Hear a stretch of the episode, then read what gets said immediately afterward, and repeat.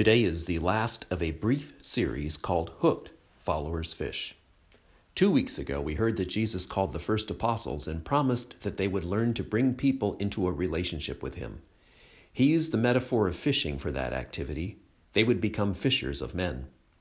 When it comes to bringing people to Christ, we have to put aside our own fears, discomforts, and laziness. One of the ways we can do so is by having a very simple strategy invest and invite. Invest in friends, family members, and coworkers who are not connected to Christ and His church, and when appropriate, invite them to join us on a weekend. While not hard and fast as a goal, we're looking for you to invite, or better yet, bring them yourself, at least one person to Mass on the first Sunday of Lent, March 10th. Last week, we looked at the reason to invite people into a relationship with Jesus. He's the only person who ever rose from the dead, and the same power that raised Jesus from the dead is available to anyone who has a relationship with Jesus. We invite people into a relationship with Jesus because he has the power to raise their life, their dead dreams, their relationships, their dead hearts and souls. Jesus brings life. Today, we're going to look at three personal benefits of joining Jesus on a fishing expedition for one another why it is worth it to invest in evangelization for you personally. Luke mentions the first two benefits in today's gospel reading. The message is incredibly challenging. Jesus tells us to bless our enemies and to give to people who ask us. Then he gives us the why behind the what. Jesus says, Love your enemies and do good to them, and lend expecting nothing. Then your reward will be great, and you will be children of the Most High, for he himself is kind to the ungrateful and the wicked. Be merciful, just as your Father is merciful. That's in Luke 6 chapter, 35th verse. The reward for loving our enemies is to become more like our Heavenly Father. And it is the same reward when we share our faith and invite other people to know Christ and His church. We grow to be more like God, who is merciful and compassionate. God loves his enemies. God saw the whole human race was opposing him, and it filled him with mercy and compassion, so much so that he sent his Son to die for you and me, for all of us. Paul wrote in his letter to the Romans While we were still sinners, Christ died for us. God didn't wait for us to clean up our act before he sent his Son. When we invest and invite others, we are reminded of what God has already done for us we are reminded that when we wanted nothing to do with God or opposed Him in our actions, God didn't get mad at us, but instead He loved us.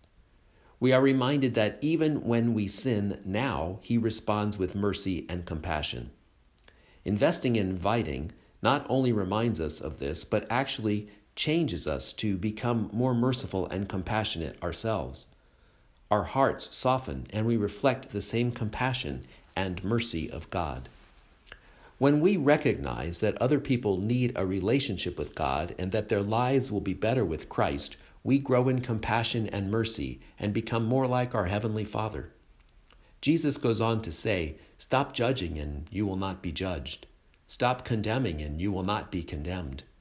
When we have compassion on people and work to bring them into a relationship with Christ, it keeps us from judging and condemning them.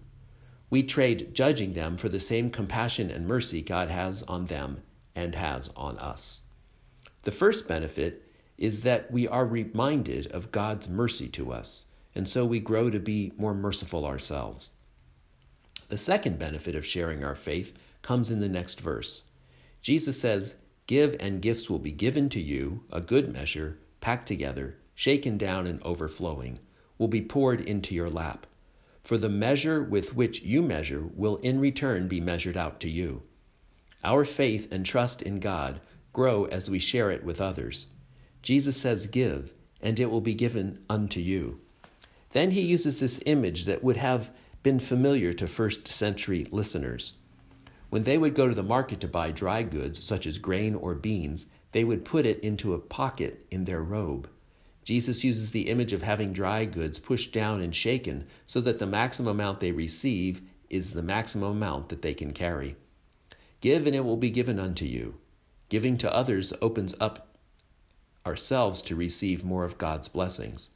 This is true in every aspect of life. It is true when it comes to our finances. It is true when it comes to showing mercy on people and not judging them, as Jesus teaches here. When we share our faith with others, our faith grows. We look more deeply at why our faith matters to us. We come to see in a whole new way the impact and difference Jesus has made in our lives. Until we are willing to give it away to others, our faith will be stunted. Reason number three sharing your faith with others connects your life to the highest mode of existence. There are three modes or approaches to life. There is the goal of simply surviving. This is where you live your life to get you through another day.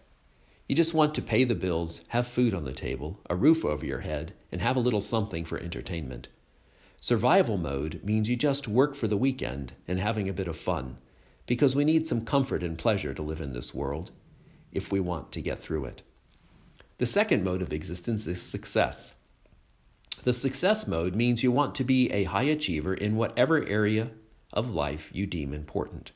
Success can mean having a very happy family or seeing your kids do well in school or sports. For some, success means material possessions and affluence, a big house, an expensive car, the finest things in life. For others, success means career achievement, making a name for yourself so that everyone in your industry or company respects you.